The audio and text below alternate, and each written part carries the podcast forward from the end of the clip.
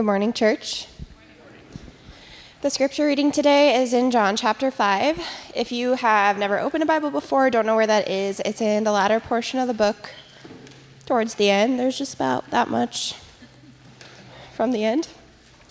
Um, now I'll give you a. Sometime later, Jesus went up to Jerusalem for one of the Jewish festivals. Now, there is in Jerusalem near the sheep gate a pool, which in Aramaic is called Bethesda, and which is surrounded by five covered colonnades. Here, a great number of disabled people used to lie the blind, the lame, the paralyzed. One who was there had been an invalid for 38 years. When Jesus saw him lying there and learned that he had been in this condition for a long time, he asked him, Do you want to get well? Sir, the invalid replied, I have no one to help me into the pool when the water is stirred. While I'm trying to get in, someone else goes down ahead of me. Then Jesus said to him, Get up, pick up your mat, and walk. At once the man was cured. He picked up his mat and walked. The day on which this took place was a Sabbath, and so the Jewish leaders said to the man who had been healed, It's the Sabbath. The law forbids you to carry your mat. But he replied, The man who made me well said to me, Pick up your mat and walk. So they asked him, Who is this fellow who told you to pick it up and walk? The man who was healed had no idea who it was, for Jesus had slipped away into the crowd that was there. Later, Jesus found him at the temple and said to him, See, you are well again. Stop sinning, or something worse may happen to you. The man went away and told the Jewish leaders that it was Jesus who had made him well.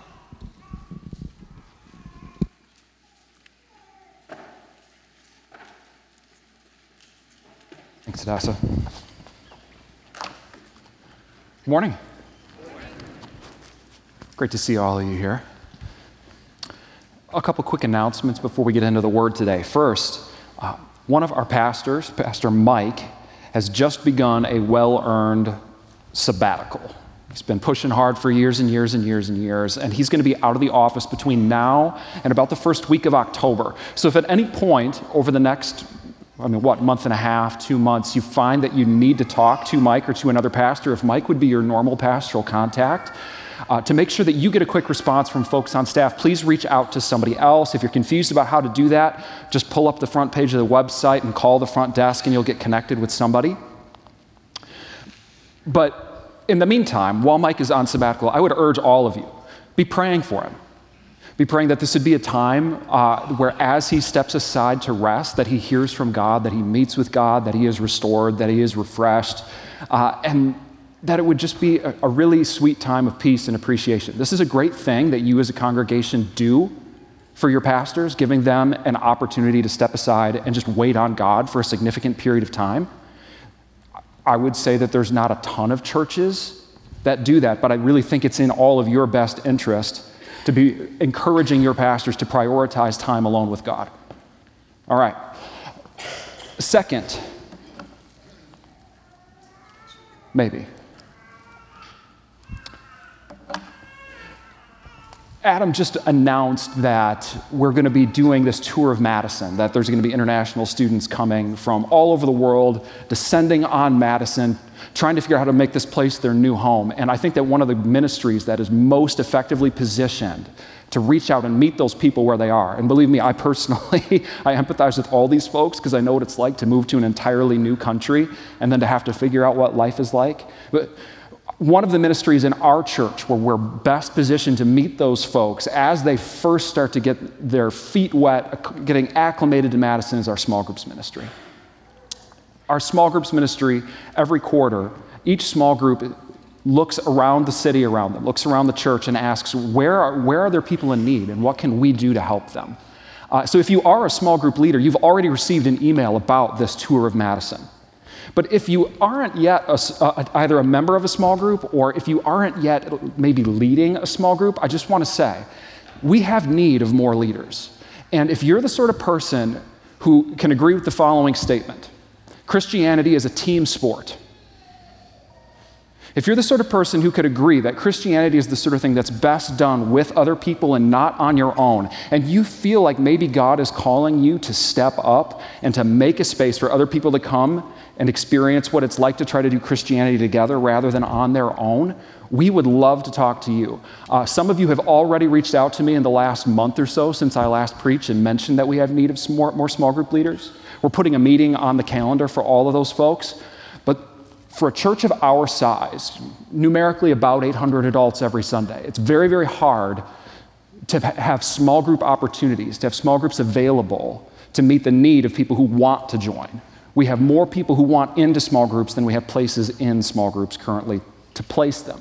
So if God might be leading you to step up and say, Yep, I'm willing to open my home one night a week for everybody to come together to talk about the Word of God, to pray together, and to look for opportunities like Tour of Madison, where we can be extending the love of Jesus tangibly to the people in the city around us. And that's you. Please email me, dwight at highpointchurch.org, and we'll get back to you this week.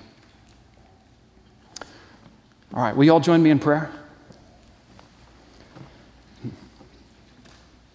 Lord Jesus, I thank you that uh, on a very busy day in Jerusalem, when there's crowds all over the place, you saw someone who was in need, and you stepped aside to talk to them and to meet their need. So, Lord, we come to you today confessing uh, that we want you to stop and talk to us, that we want to hear your voice and experience your power. Lord, we admit that, like you say, apart from you, we can do nothing. So we choose, we choose to come aside to try to abide in you, to seek you, and then to see you work in us, through us, more than we could ever accomplish on our own. So please, Lord, take every opportunity in this sermon to bear good fruit that will glorify your Father. That's what I ask in Jesus' name. Amen.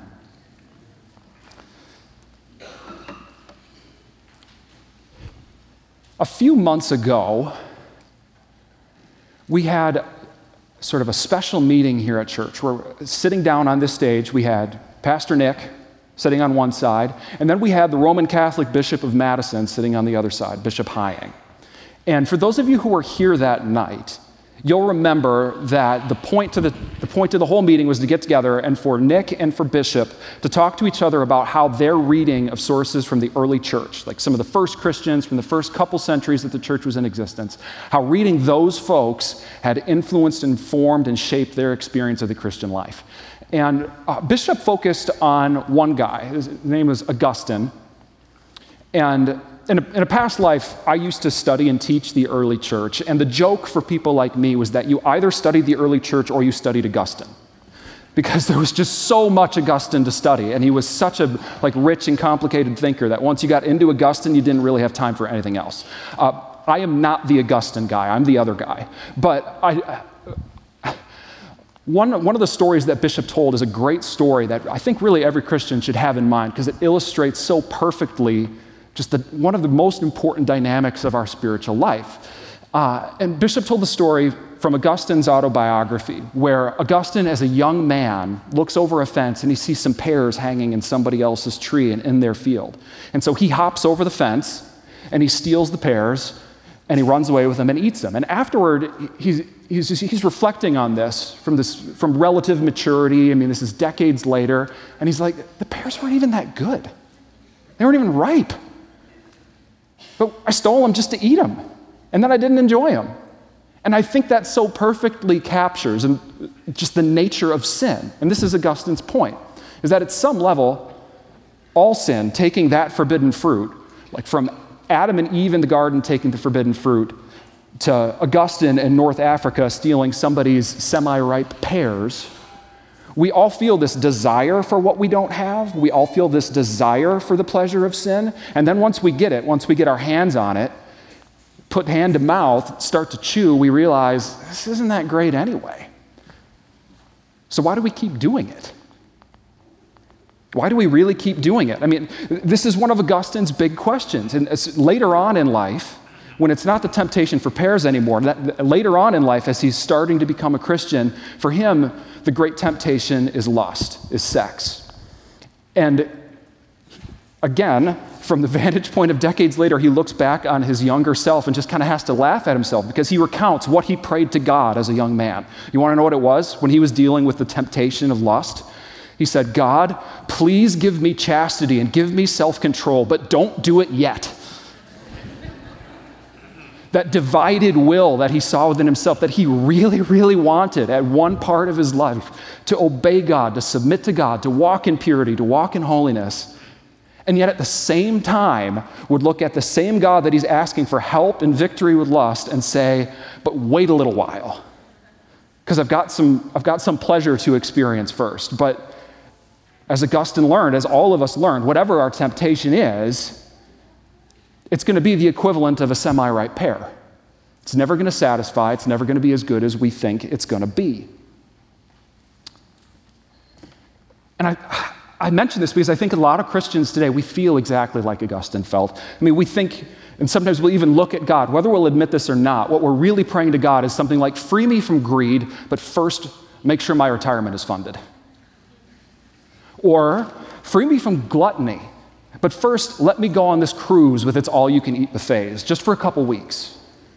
Or, like, free me from pride, but first make sure that I get that promotion at work. Those are the thoughts that we often really have and that we have to grapple with as believers. And it reveals something just profoundly uh, true, but also potentially discouraging about the Christian life which is that even when we really, really want to do the right thing, when we think that we have looked through the Word of God and determined the right thing and we want to do it, deep in our heart of hearts, there's this thing that makes us not really want to do it. And we have to go back and forth deciding which voice we're going to listen to. It's easy to become emotionally overwhelmed by temptation. It's easy to become emotionally overwhelmed by the power of sin within us. Uh, so, here really is the single point for today's sermon. It's a great story that we just read. John chapter 5 is an amazing chapter, but if I could boil this all down to one point, it would be good news for Augustine, it would be good news for you and for me. And it's this when God gives us a command for how to live, He always also gives us the power to fulfill the command. When God gives us a command, He is not a bully up in heaven, like tantalizing us with something that's always going to be out of reach. When He commands us and says, Do this, He also always gives you and me the power that we need to fulfill and obey His command so that we live a life of righteousness. So, this morning, this is what we're going to do. First, I'm just going to kind of walk through this passage again. We're going to get that story back in our ears. Especially, we're going to try to empathize with the perspective of the disabled man lying by the side of the pool and what it must have been like to encounter Jesus and suddenly be standing up on your feet. And then we're going to talk about that point, what this story teaches us about a life of obedience to God and why sin is ultimately no master over us. Sound good? All right. So, first, just remember the setting for this story. This is taking place in Jerusalem. This is taking place during a feast. So, it's kind of like being, I don't know, like downtown on the campus on a Saturday that's a game day in November.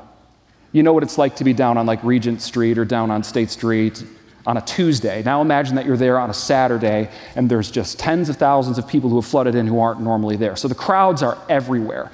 And this guy who's been disabled for 38 years. We don't know how long exactly he's been at the pool, but just imagine lying down, disabled for 38 years, and probably some significant portion of it you have spent at this pool with five porticos, because this is basically the equivalent of an ancient hospital. You're surrounded by other sick people who desperately want to be well. You want to be well, but this is really your only recourse is to come to this pool. And so you're lying there, and you're lying there, and you're lying there. And you're watching now these crowds of people who aren't normally there. These are the out of towners who are descending for the festival just to have a good time. And I've got to imagine that, like most of us, when we're experiencing suffering, this guy's just got to be looking out at these crowds and thinking, these folks have no idea how good they have it. They probably don't even see me lying here. But those folks with the full use of their legs and bodies going up to sacrifice, those folks don't even know how good they have it. Because that's not just an economic good. like being able to use your body to work to provide for your family. It's also a spiritual good. I mean, if you go back to the law, people who are disabled aren't allowed to enter into the court of the temple. Like, it's basically almost like being permanently unclean and disqualified from the presence of God. So suddenly, while you're having all these thoughts, this guy who you've never seen before just walks up to you and he looks down at you. He's like, You want to get well? Do you want to get better? And if I put myself in the disabled guy's position, I think that is like a borderline insulting question. I mean, of course I want to get better. Why wouldn't I want to get better? I've, I haven't been able to use my legs probably for decades. I see all of these other people around me enjoying the full use of their legs. If I got better, I'd probably appreciate my legs more than anyone else in Jerusalem. Why wouldn't I want to get better? But at the same time, you'd actually, you're kind of tempted to try and answer the question because apparently, you would think to yourself, if somebody's asking me, don't I want to get better, they also assume that I can do something that would make myself better. So I start to explain, well, you know, the water's troubled every now and again, but even a blind guy has an advantage over me when the water is troubled because even a blind guy has the full use of their legs, and as long as they're pointed in the right direction, they're going to make it into the pool. I can't even get up to get myself into the water. The guy acts like he doesn't even hear you. he just reaches down, grabs your hand, tells you, grab your bedroll, stand up, walk, and be on your way. And so you, before you know it, you do. You're standing there for the first time in decades.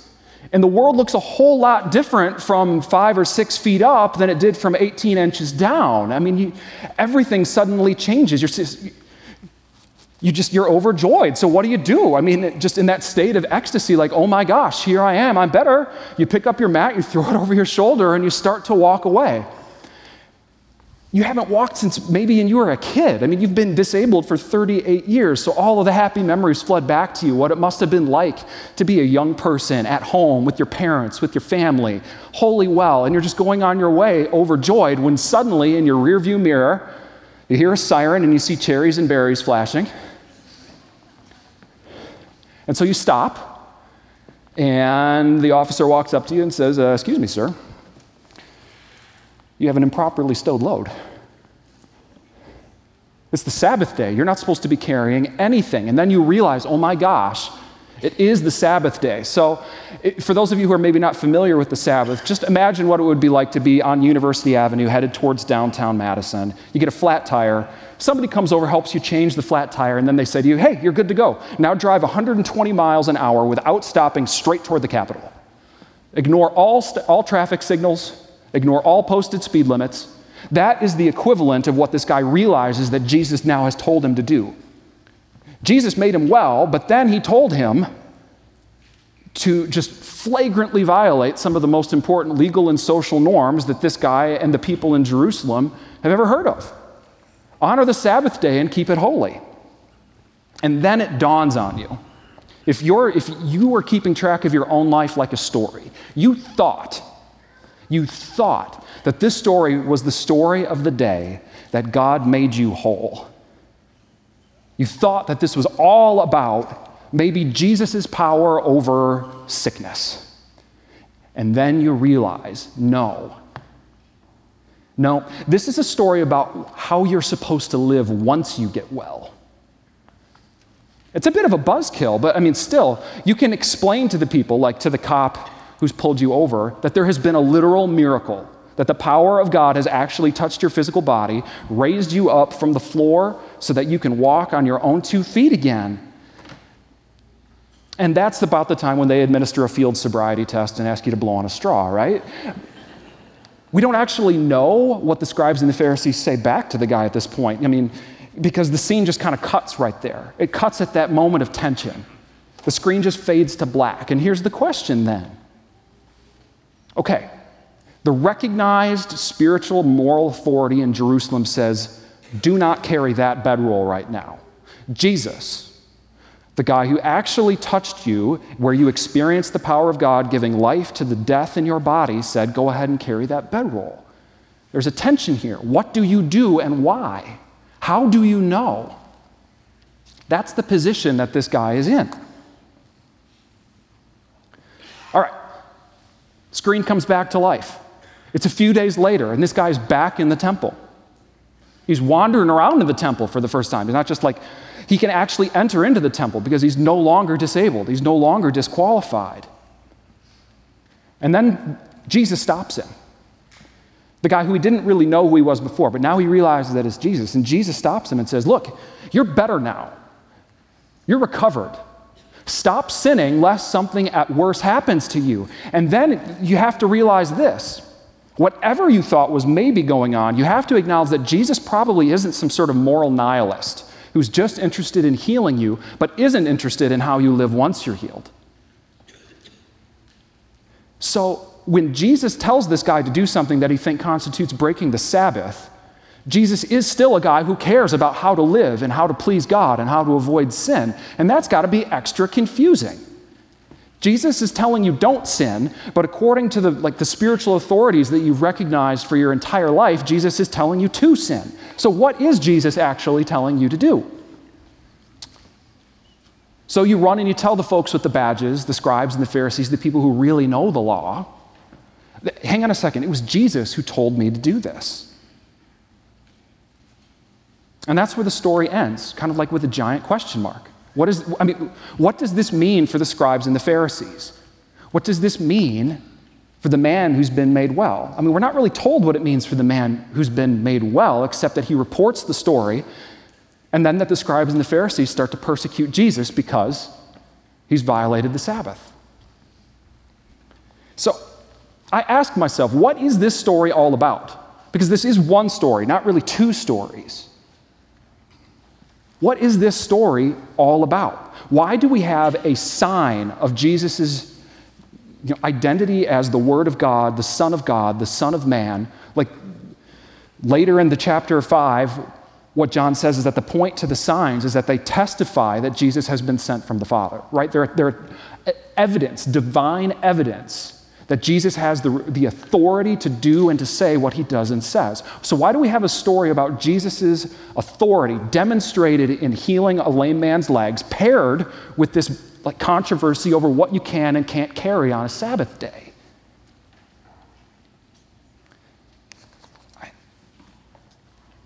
I think the answer is this. The signs tell us that Jesus is acting with the Father's own authority. And if the law of God the Torah, is authoritative because it reflects God's own word to human beings, directing how they're supposed to live, then this is the conclusion that we're supposed to draw. That the healing of the lame man, coupled with Jesus' command to pick up his mat and walk, is a story dramatizing not just Jesus' authority over sickness, but Jesus' moral authority. That he can actually look at somebody and say, Pick up your mat and walk on the Sabbath day and that that's the thing that's as or more miraculous than the fact that he can take a sick man and restore him to health. So here's the point. This is when this story starts to become relevant for every single one of us, and not just for one disabled guy who lived a tragic life lying by a pool in Jerusalem 2,000 years ago. At some level, every single human being is that lame man, is that disabled guy. We all are incapable of fulfilling the commandments of God. But Jesus comes to us, grabs us by the hand or the, you know, the back of the shirt or whatever, and lifts us up and tells us to go about doing it. And Jesus didn't command a lame man to stand up and pick up his bedroll and walk just to pick him up and watch him drop again. When he picked him up, he also simultaneously gave him the power that he needed to live the life that he was calling him to. And that's the way he treats every single one of us. That's it.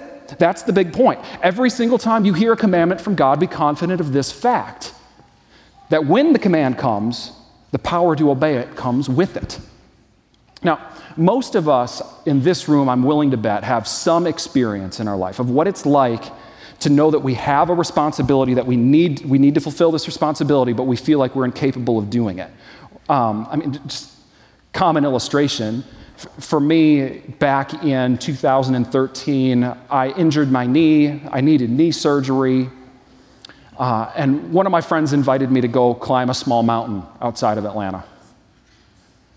I couldn't do it, right? I mean, I was already peg legging it just on flat ground, let alone climbing up the side of this mountain. But then I went in for surgery. A surgeon corrected what was wrong in my body, and afterwards, with his help and with the help of physical therapists, I could go and climb Stone Mountain with my friends. Great. Lots of us have an experience like that that makes it relatable to at least be able to say, we know what it's like to have an invitation or a calling or an obligation to do something, but we can't make it happen on our own. We just don't have the resources, we don't have the power, we don't have the ability. And for those of us who are Christians in this room, for those of us who have been baptized, for those of us who have been walking with Jesus for any length of time, I guarantee that you have some equivalent story from your spiritual life. I mean, I wish I could tell you the number of testimonies that I hear about people who, at the moment of conversion, have sort of a walls of Jericho moment where something that had been really, really tempting them and had a hold on their lives for years just suddenly vanished. Like the people who, who were like three pack a day smokers raise their hand and pray the sinner's prayer, and then suddenly, like the desire for nicotine just leaves them for no apparent reason, and, and like cigarettes start to taste disgusting to them. I've heard variations on that story, I don't know how many times, whether it's like alcohol, drugs, nicotine, like compulsive sexual behavior, whatever. Sometimes that stuff just happens, and the only explanation that these Christians have been able to give me from this vantage point later in their lives is that, like, the power of God did something like, at that moment of conversion that I couldn't have done.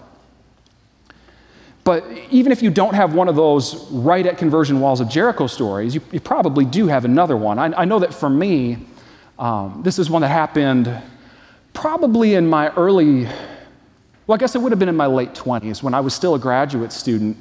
Uh, I was studying the New Testament and I was going through the Gospel of Matthew. I was doing a seminar in the Gospel of Matthew. So it's me and like four other people and a professor who just get together and we pound through the Greek text of Matthew line by line, word by word. And we were going through the Sermon on the Mount. And I'll never forget what it was like for me that day when I, when I read Matthew 6:15 and I kind of heard it for the first time. When Jesus says that unless we forgive others, neither will our Heavenly Father forgive us. And I instantly was taken back in my mind to what it was like to be a part of my big, like, megachurch in West Michigan growing up in my late 20s when I was super frustrated with my spiritual leadership, super frustrated with the pastors, had been trying to get them to help me in my, in my Christian life for a while, kept asking them the questions that I thought I needed answered in order to really grow as a disciple. I really wanted somebody to help me be an awesome Christian, and I just felt like they couldn't help me. And over time, I got so angry and so bitter at these folks.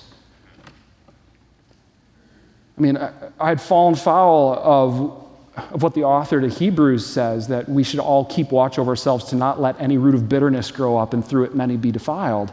And I realized that I had been holding on to unforgiveness against some spiritual leaders in my life for years and years at that time, and that it had made me a really bitter Christian. And so I remember the day when I realized I had to forgive these people.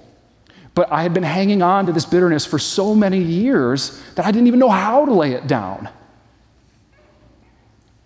And I remember what it was like to know that God was actually actively helping me to lay it down. To recognize that even in trying to obey God's commandments, my strength was insufficient, but that suddenly the grace of God was sufficient and helped me to come to true repentance and true forgiveness against somebody who had wronged me.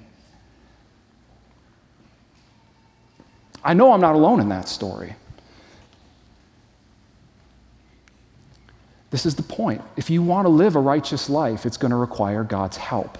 And God is not surprised by that fact. God knows it. That's why when He gives us the commands that tell us how to order our lives, He also gives us the power. That man's disability is all of our sin. And it really is everybody's sin. I, am not going to take the time to go into some sort of demonstration of the universal hold of sin on people's life. You can just look at Psalm 14 the Lord looks down from heaven on all mankind to see if there are any who understand, any who seek God. All have turned away, all have become corrupt. There is no one who does good, not even one. That is all of us. And that means that when God gives us a moral command, a standard, we're going to fall short of it. What does it mean in Romans 3 that all have sinned and fallen short of the glory of God? It means that for every single one of us, our lives, when we try to live up to the commandments of God, at some point we fall on our face and we fail to give God the glory that our lives are designed to give Him. We all sin, and no matter how hard we try, we will not on our own glorify God. And so, this is why it's great news that Jesus can, in this chapter, look down on a weak and broken human being, grab them, stand them up, and say, Carry your bedroll and go, and give them the power at the same time to do it. This is why it's going to be great news in a few chapters, a few months down the road when we get to John chapter 15, and we get that awesome image of the vine and the branches that abide in the vine and so bear much fruit. Jesus says, Apart from me, you can do nothing. He means it. Apart from Jesus, we cannot please God. Apart from Jesus, we cannot submit our lives to the commandments of God and so glorify our Father by bearing fruit. But in the vine, in Jesus, with his power, suddenly we can. This is the normal pattern throughout all of Scripture, honestly. If you just wanted to go back through the Old Testament, I would recommend looking just at the wars of Israel. All the wars that Israel has to fight between the time when they like leave Egypt in the Exodus. They depart. They're on their way into the wilderness. And then the enemies, like the people of God, start popping up and start attacking them, whether they're people like Og and Sihon, like these random kings who, th- who think they can stop Israel, or whether they're the people of the land themselves.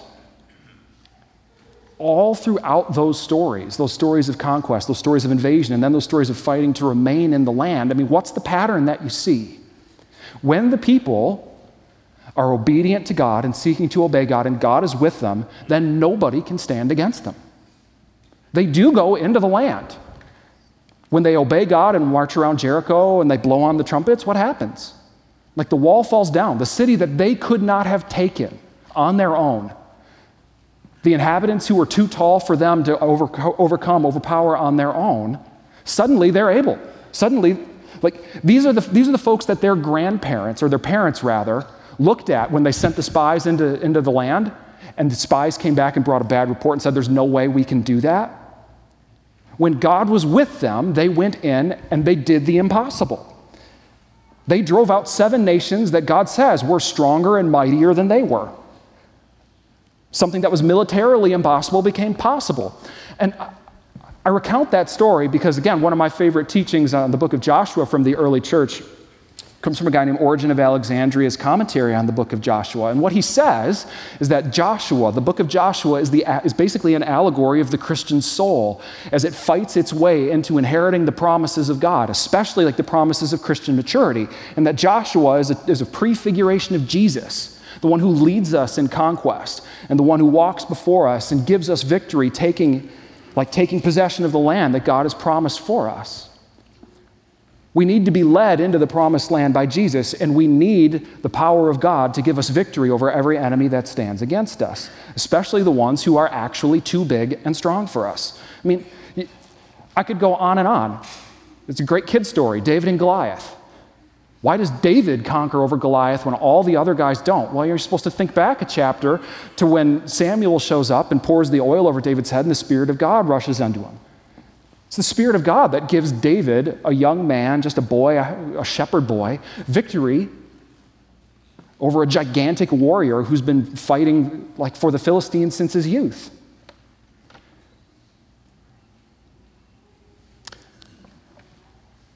So I think the point to this, or at least one implication of this, is that if today you are finding yourself in this room as like a frustrated, discouraged Christian, Maybe you've been really trying.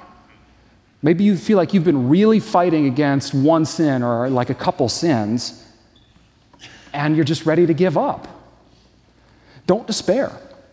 It's still true, 2 Peter chapter 1, that God has given us everything that we need for life and for godliness, and that He has made us, quote, a partaker of the divine nature.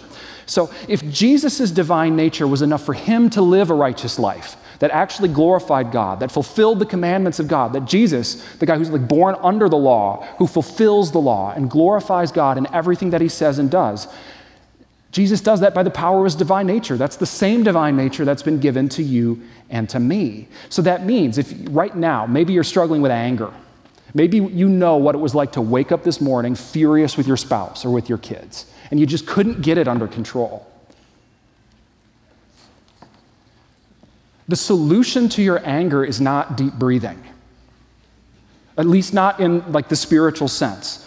I'm not opposed to people talking with good counselors and therapists. I'm not opposed to people doing what they can to order their lives in a more healthy way. But at the end of the day, the anger of man does not achieve the righteousness of God, but God gives us the power that we need for a godly life so that at those times when often we would be provoked to anger, the power of God helps us to respond with tranquility, peace, love, and acceptance towards the people who are upsetting us. Or, or like maybe, maybe because you're feeling so discouraged right now, you're tempted to fall into what the Gen Z folks are calling bed rotting. I love Gen Z slang. I think it's fantastic. Uh, so bed rotting, you know, you're just you're so discouraged by the way your daily life is going that all you really want to do is just lie completely under the covers, supine, I don't know, binge eating Tostitos and watching something less sanctified than the chosen. Fill in the blank. the solution to like laziness and to the, uh, the underlying despair that laziness produces is not sufficient laziness to the point where you can gin up just enough energy to go about your day again. The solution is remembering that we were created in Christ Jesus for good works that God prepared in advance so that we would walk in them, and then to take advantage of every opportunity for good that we see in front of us, knowing that the Spirit of God helps us in our weakness. So that when we feel weak, but reach out and work, like work for the good of God and for the people around us anyway, that's where the power of God aligns with our weakness and does exceedingly and abundantly beyond all we could ask or imagine. And so on and so on. If it's lust, if it's pride, if it's jealousy, or like vanity, maybe. I mean, this, the solution to vanity, an overwhelming concern with our appearance and how we're thought of by the people around us the solution is not to finally achieve some pinnacle of beauty or success where we can now feel confident that we have attained something. The solution is not more self love and acceptance. The solution is the true humility that recognizes that we are loved and embraced by God, so that we could be humble like Moses, who could say that we are so humble that there is no one on the face of the earth more humble than us, and we wouldn't be puffed up by that confession. But we would recognize simply that we're speaking the truth because it's what God says of us.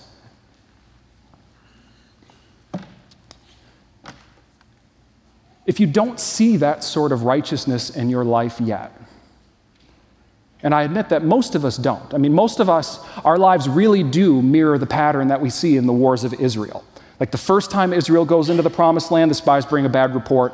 They have to be purified for a while. Then they come back and they conquer Jericho. But then the next thing that they do is they abandon the law of God, and Achan sins at Ai, right? And then in that little town of Ai that Israel thought they could conquer, suddenly they realize that the inhabitants of Ai have pushed them back and wiped them out. A lot of our spiritual lives are kind of more on that seesaw, that teeter totter. So if you don't see that kind of righteousness yet, that kind of Christ like perfect righteousness that accomplishes every command that Jesus gives you, even if you really want to, just remember Philippians chapter 1. He who began a good work in you will be faithful to complete it. Don't despair when you fall into temptation and sin. A great bit of spiritual wisdom this one has been revolutionary for my life, is to wake up every day and to remember that the previous day before is over. And that means that no matter how badly I fell or sinned in the previous day, I now have a new day that's an opportunity for repentance and obedience and submission to God. And no matter how greatly I succeeded in the previous day, that day is now over, and I have a new opportunity and a new responsibility to continue to seek to strive for godliness and to manifest God's uh, mission and purposes in the world and to glorify my Father. It's really, really easy to get frustrated and scared when you see yourself fall into sin and temptation.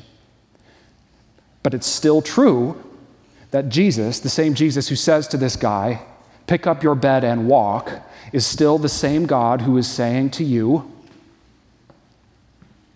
don't lust. Don't succumb to anger. Don't succumb to bitterness. Don't become a glutton. And on and on and on and on and on. And when he says those things, he is definitely also going to provide you the power. If you persevere in it, if you, if you continue to walk with him, you will find that his power is more than enough and that he will perfect you to the point where you're able to align yourself with his power.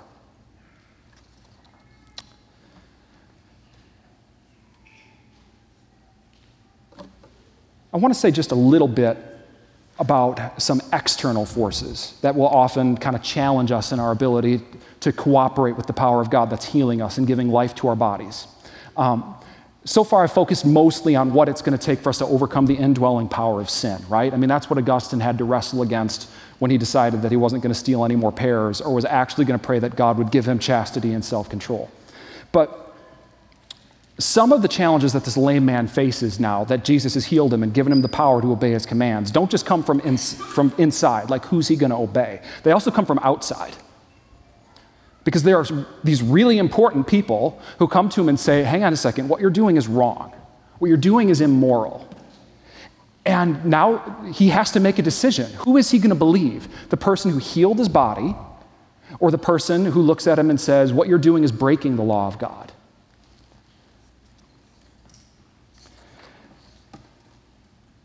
God's, command, God's commandments, the commandments that Jesus brings especially, are not going to be obvious to everybody. They're not intuitive, they're not simple. They're not the sort of things that we would find on our own. Like, I mean, Isaiah says, Can you by searching find out God? I mean, the implied answer is no. I want, I want to dwell on this because it's really, really easy for us to fall into one or two errors in regard to temptations to disobey Jesus that, that come at us from the outside, from our culture, from the pressure. One of them is to say, well, what we really need to do is just stand up and fight for the truth. And to be really pugnacious about standing up for the truth. The, the problem here is that a lot of times the people who disagree with us and disagree with the, like the commandments of God that we have discerned in the Word of God is that they also have a really, really strong moral foundation. It's just not like God's moral foundation. And one way I know this is because the people who are telling the lame man that he should stop carrying his bedroll on the Sabbath, no matter what Jesus said, they also have a super good argument.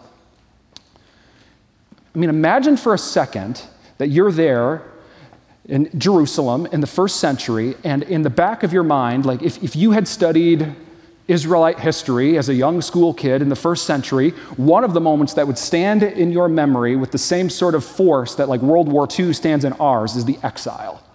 Is being carried away to Babylon. And you then you went to someone like the prophet Jeremiah. And Jeremiah is explaining to you why you're going to go into exile. And you get to chapter 17, and one of Jeremiah's explanations in chapter 17 is because you're carrying loads on the Sabbath day. And then Shoot yourself back to the first century and imagine that you are one of the scribes and the Pharisees who's tasked with teaching the people to obey the law of God so that nothing like the exile ever happens to you again. And then you see some dude with his bedroll over his shoulder on the Sabbath day just walking down the street whistling. What do you do? What is the compassionate thing to do, even from your perspective? It's to step in and inform this guy that what he's doing is dangerous and violating the law of God, right? That's not stupid. That's not ignorant. That's not intentionally rebellious against God. What they don't know and what it takes is you have to become aware of the power of God that's at work in that moment, that's bearing witness to the fact that Jesus is an authoritative interpreter of the law who sees something that you have missed, that it doesn't actually say in Jeremiah what you can and can't carry, and that in Jeremiah 17, it actually looks like Jeremiah is a little more concerned with the stuff that people are carrying for commercial purposes than just any burden. So Jesus isn't really violating the law or ordering this guy to violate the law, but from your perspective, you can't know that. That's the sort of dilemma that we all find ourselves in pretty regularly in a city like Madison. Um, one of the reasons that I most love getting to serve as a pastor in, the city like, in a city like Madison is because when I talk with unbelievers, the folks who look at all of us in this room today and whatever they think of us, they're not here, right? Almost all of them are morally earnest Even the folks who strongly disagree with our conclusions about like sexual morality, about consumption of alcohol, I mean, just run down the list of potential sins. And a lot of these folks fall on the other side of the line from what we would call like sin and righteousness, right? Most of the time, they have really, really compelling arguments for why they think what they think. Not everybody, but a lot of them do. So, when you find yourself in a situation like this guy, this lame man who's now been raised up to life again, and you find that you have to make a moral decision. Am I going to obey Jesus or am I going to obey the guy or, uh, like, who's telling me that I'm violating some moral commandment, that what I'm doing is actually dangerous? Respond with compassion. At least give that other person the benefit of the doubt that they have thought about the sort of moral action that you're engaged in and that they have come to a reasoned conclusion that what you're doing is dangerous or bad. That's one side. That's one way in which we can go wrong after Jesus has healed us and now we're trying to walk and obey. We can get too pugnacious and assume that the people who don't see what we see are like knuckle dragging mouth breathers who just need to face up to reality and accept God for who He is. Remember that it took the power of God to give life to your mortal body, and that those people who are opposing you stand in the same need of the gospel of grace. Okay?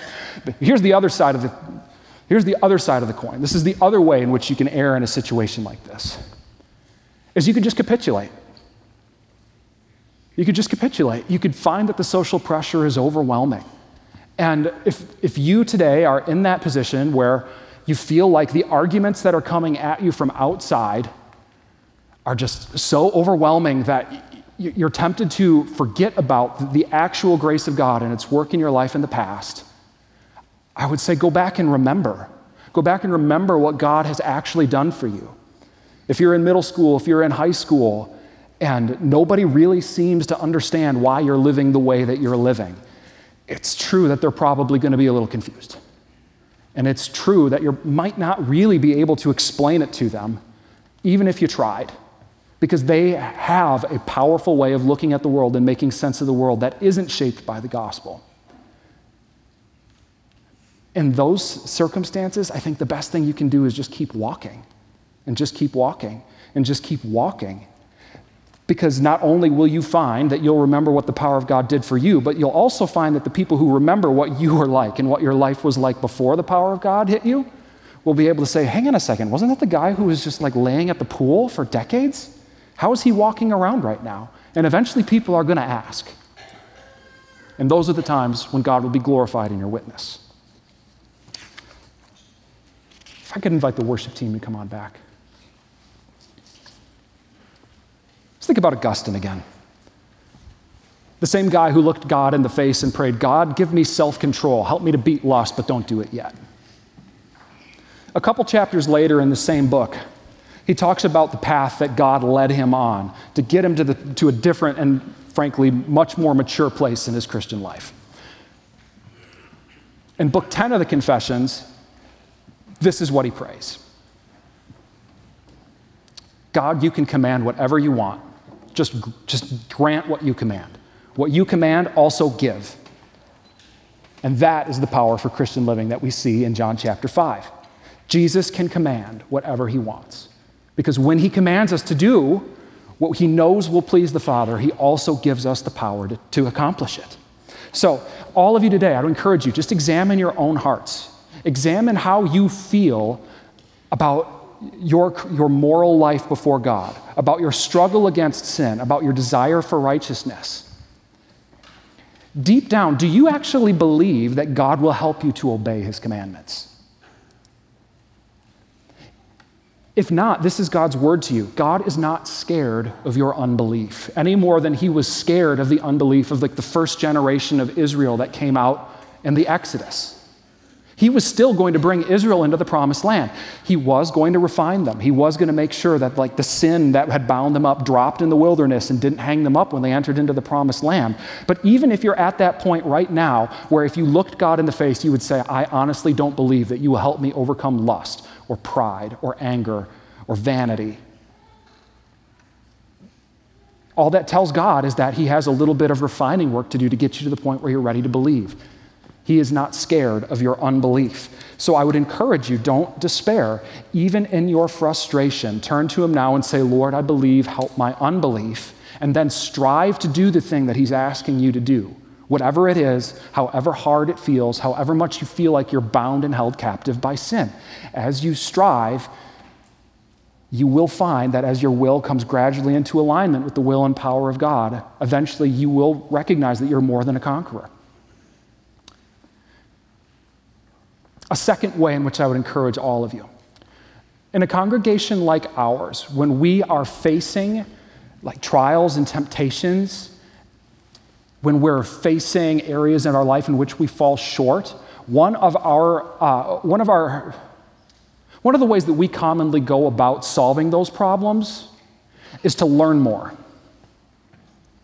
We, like, if our problem is gluttony, we go and we read books about overeating and how they're connected to psychological traumas, and we learn about healthy dietary practices, and we install alarms in our refrigerators. And,